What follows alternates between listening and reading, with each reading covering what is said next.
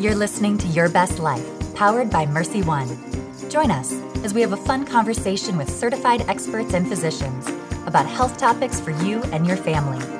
It's Your Best Life, our one purpose. Hey guys, thanks for joining us. This is Adam. And this is Miriam. Today we're going to talk about weight loss and specifically weight loss surgery. And Miriam, you were able to catch up with a couple experts um, in our neck of the woods. Yes, I did. Today we have uh, two special guests. We have Dr. Moiz Dawood and Jenna Niccolls, who will be talking about bariatric surgery and just some things in general that a lot of you may have questions about. So, welcome, both of you. And Dr. Dawood, I'm going to start with you. Just basic what is bariatric surgery? Yeah, hi. Well, good morning and thank you for having us. Um, so, in a nutshell, bariatric surgery is essentially a tool that we use in medicine to help treat obesity as a disease. Um, obesity is a multifactorial process, and it's not as simple as saying you eat unhealthy or you eat the wrong way. Um, it really is, you know, multifaceted, and surgery is a very powerful tool that can help in treating obesity and obesity-related diseases. So, what kind of diseases are um, because I think a lot of people think that that oh you just have a sedentary lifestyle, you eat terrible. What are some things that can contribute besides being inactive and having maybe not the best diet that can contribute to someone needing bariatric surgery? Absolutely. So there there are certain components that aren't really modifiable when it comes to uh, people and their weight, and in addition to the factors that you mentioned, such as sedentary lifestyle uh, and what you eat, there are other factors that also play into role. Factors such as where you work, how you work, um, your living situation, your current economic situation, your genes, and then overall, and more impactfully, the hormones inside of your body. They play a very powerful role in maintaining your weight and how your weight is being controlled. And some of these are out of our control. And so surgery impacts all of those areas. So I'm going to direct um, this question to you, Jenna. Why would someone actually need the bariatric surgery, um, just besides being obviously overweight, but what sort of like medical condition where it's life threatening? Yeah, of course. So, um, like Dr. Dawood mentioned, bariatric surgery is a tool, and using that tool and the lifestyle modifications that our patients are able to make, um, we can treat other underlying conditions like diabetes, acid reflux, high blood pressure. Um, with the weight loss, too, some joint pain can be alleviated so patients can move more comfortably. And there are a lot of other underlying conditions, too, that we can help address with the weight loss surgery and also just the nutritional and exercise changes that our patients are able to make during the the process. What's the the youngest bariatric person that comes to mind as far as age that you've seen? The youngest patients that we take care of here um, are usually at the age of 18 or older. However, there are centers across the country that are focusing on adolescent uh, and pediatric uh, obesity and obesity related diseases. And these are a little bit more specialized centers. However, we're finding that as time goes on, obesity is becoming more and more prevalent. The incidence is rising, and the onset of obesity and its related diseases are occurring at a younger age.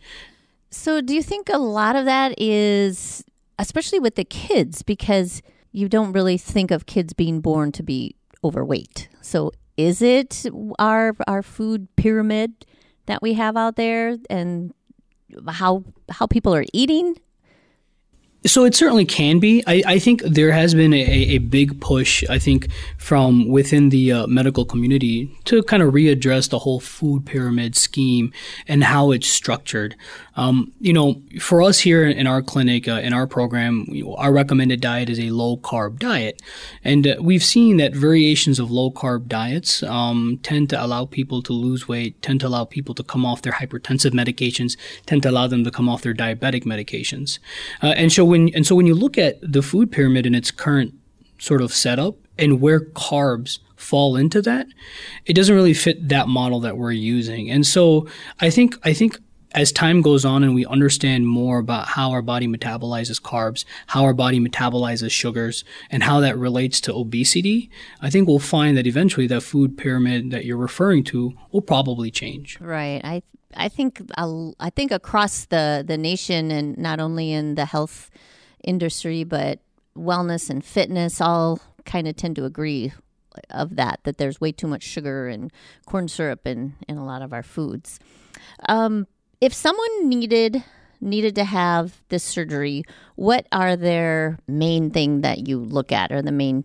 So there are a, a, a few different requirements, um, but without getting too specific, our biggest requirement is the ability to show to yourself, not just to us, but to yourself as a person, um, that we can change who we are. At the end of the day, surgery is still a tool. And I tell my patients that that tool does not last forever. And so there's going to come a point in time where the benefits of the surgery are going to wear off and it's going to be on who you are as a person and how you've changed as a person to maintain all of the health benefits that you've now achieved after surgery. I think that's the big thing is making that big lifestyle change, correct? Absolutely. So once they've had the surgery, and then what happens, Jenna? What happens? What's the next step?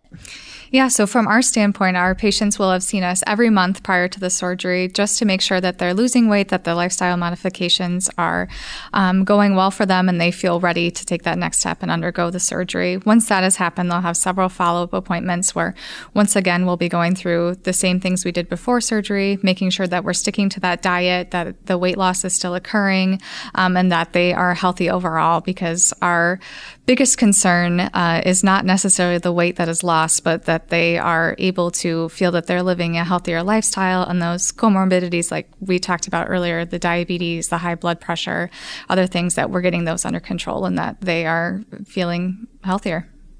So, um, they have follow up with a dietitian. What about exercise programs? Are you obviously encouraging that and and just tell them to just start getting comfortable with what they're comfortable doing, like maybe just walking, because some people probably can't even walk around the block. Absolutely. So, when we first start um, our patient on this journey, we talk about their exercise routine and what they've already been going through, and we encourage them to um, ramp that up as much as they can. Our focus really though is on the diet because that makes a much greater impact on weight overall than necessarily the exercise, but it's something we do encourage and we're looking into options for our patients so that we can make that as convenient and um, as accessible to them as we can. That's a good point because in the fitness industry, we always say you can't outrun a bad diet. Very true. So you, Very true. You have to watch the the food intake and what you're putting in your bodies. We, t- we tell patients it's all about the diet, the diet, the diet. Yeah, that's good advice. So, uh, do you have any type of like, you know, there's so many different diets out there right now as far as there's keto and there's intermittent fasting. Do you encourage any type of that or is it mainly, I mean, the low carb is what you really focus on and those added sugars? Yeah, so that's a that's an excellent question. And currently in our in our medical literature, there is no specific recommended diet that has been shown to work time and time again.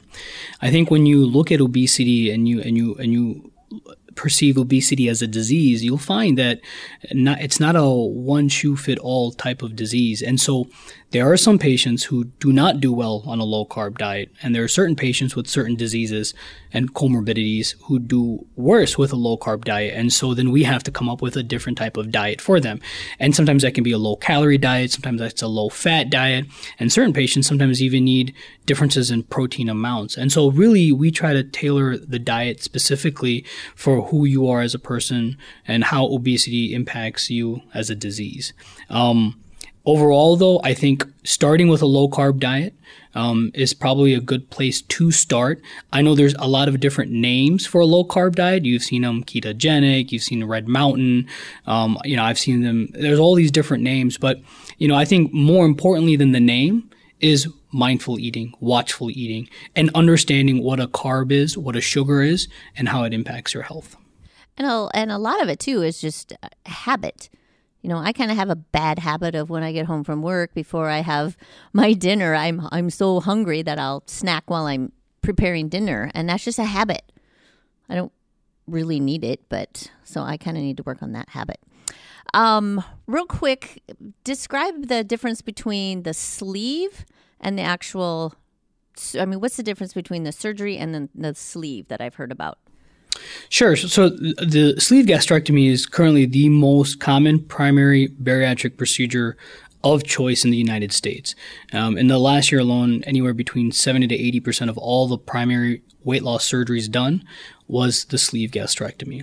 Um, the sleeve gastrectomy uh, is a procedure where you remove anywhere between 70 to 80 percent of the stomach. Um, and many people do believe that because you have a smaller stomach you eat less food, and because you eat less food, you lose the weight. But that's not where the weight loss comes from. And I, I, like to emphasize that to patients because they do believe that you have a smaller stomach, so you can eat less food. So you can eat less food, and then you lose the weight. The primary modality through which the sleeve induces weight loss is by enhancing your diet. What happens is there are many hormones that the stomach produces that affects our brain and our individual fat cells. And these hormones are designed to maintain a certain weight and to maintain a certain size. When you do the sleeve gastrectomy, you impact those hormones. You effectively remove uh, their ability to maintain your weight. And so what that allows that to what, what what that allows to happen is it allows your diet to become more effective. It allows your diet to work better for you. And at the end of the day, surgery is just a tool. It's all about the diet. The surgery enhances the effects of the diet. If you forget how to diet, if you forget how to eat, doesn't matter how small or make your stomach, you'll never lose the weight. Do you like do you use the word diet or do you like to say we're going to change your eating habits? So, my goal at the end of our program is that when you come to me and you tell me about what you're eating, that you don't call it a diet. It's just who you are as a person. Right. And like I said, the surgery is only effective for anywhere between one and a half to three years for some patients. And so at the end of that time frame where those hormones are now coming back uh, and they're coming back with a vengeance, trying to tell your body, I want to get back to my original weight, I tell people that hopefully that at that point it's no longer a diet for you. It's just how you eat. And that the exercise that you do is no longer called exercise. It's a hobby for you. It's your routine. And that's really our goal here. That's really interesting about the hormones. Uh, Jenna, what can you bring on a little bit more about that or talk a little bit more about the hormones and especially like as you get older because you know I'm, I'm at that 55 and up age. So those are something that's something that I'm dealing with right now. Yeah, sure. So age definitely adds into that effect. So there are a lot of hormones that are working with our body and they communicate between our brain, our fat cells, and our stomach to let us know either that we're hungry or we're feeling full. And um, like Dr. Dawood talked about earlier, for you know certain patients, those hormones let them think that they're much hungrier than they used to be. And that's why, um, without the surgery, patients really struggle to lose weight because if when you go on a diet, um, your body is really telling you, hey, my fat cells are shrinking. I, I need to eat more to get back to my original size. And so when we do that surgery and we take out that component, our fat cells are able to shrink without our body panicking and thinking that we need to continue to eat. So that's why, you know, having the surgery and then maintaining that diet really gives you the best results. So I've been reading recently about gut health. They talk a lot about gut health and and that hormone factor is has been in that a lot. So I was like, oh, that's really interesting. So you, you've definitely got my in- interest up when you're talking about that. That does make a lot of sense. Um, I'll, I'll use myself as, as an example. So I've maintained my weight for 30 years, but I've also extremely exchanged my or changed my diet over the years. I can't eat like I did, you know, 30 years ago. I'm eating less and uh, being a lot more mindful, eating better. And yeah, so you definitely have to change as you age what how you eat. And you don't need as much, even though I exercise a lot, but I definitely don't need as much food as I used to or think I do. All right. Well, I want to thank both of you. It was nice to meet you. Thank you, Jenna and Doctor, for um, coming in today and talking to us. And if you guys are interested and want more information, you can find uh, a bariatric or weight loss program at mercyone.org. Thank you very much for having us. Yes, thank you.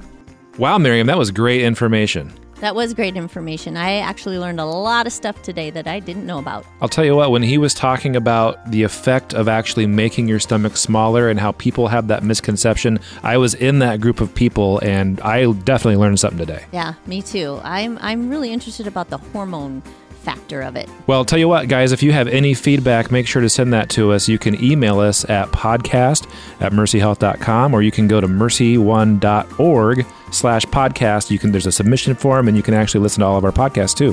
Thanks for listening. Have a great day. And live your best life.